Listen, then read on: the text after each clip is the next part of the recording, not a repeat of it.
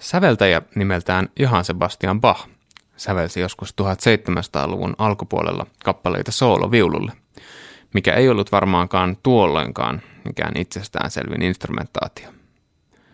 Tämä vasta 1800-luvun puolella nuoteiksi painettu kokonaisuus sai nimekseen Sonatas and Partitas for Solo Violin, eli sonaatit ja partitat sooloviululle, siis englanninkieliseksi nimekseen.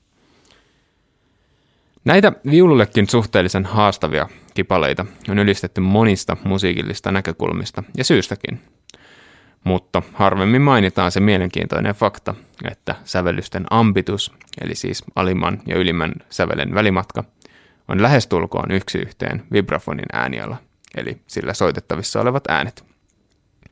Vielä odottelen graduja ja tutkimuksia siitä, oliko Johann Sebastianilla näitä säveltäessään kenties vähän jo mielessään 200 vuotta myöhemmin keksitty vibrafoni ja soitettavuus sillä.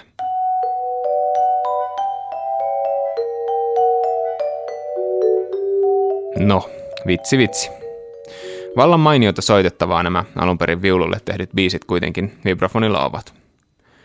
Muistelisin itse rämpineeni niitä ensimmäisen kerran joskus 15-vuotiaana ihan treenimielessä, mutta jo aika pian sen jälkeen julkisesti yleisen edessäkin – Ylipäätänsä on todella kehittävää soittaa kappaleita, jotka on sävelletty jollekin toisille instrumenteille, koska näin joutuu väkisinkin miettimään sellaisia soittoteknisiä ratkaisuja, joita muuten ei tulisi eteen.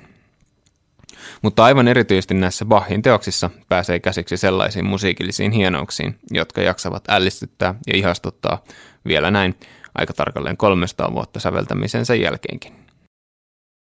Esimerkiksi Tämä soiva levylle päätynyt H-molli-partiitan Allemande-osan double, eli variaatio. Pahoittelut muuten, ettei ole mitään hajua, miten tuo äänetään.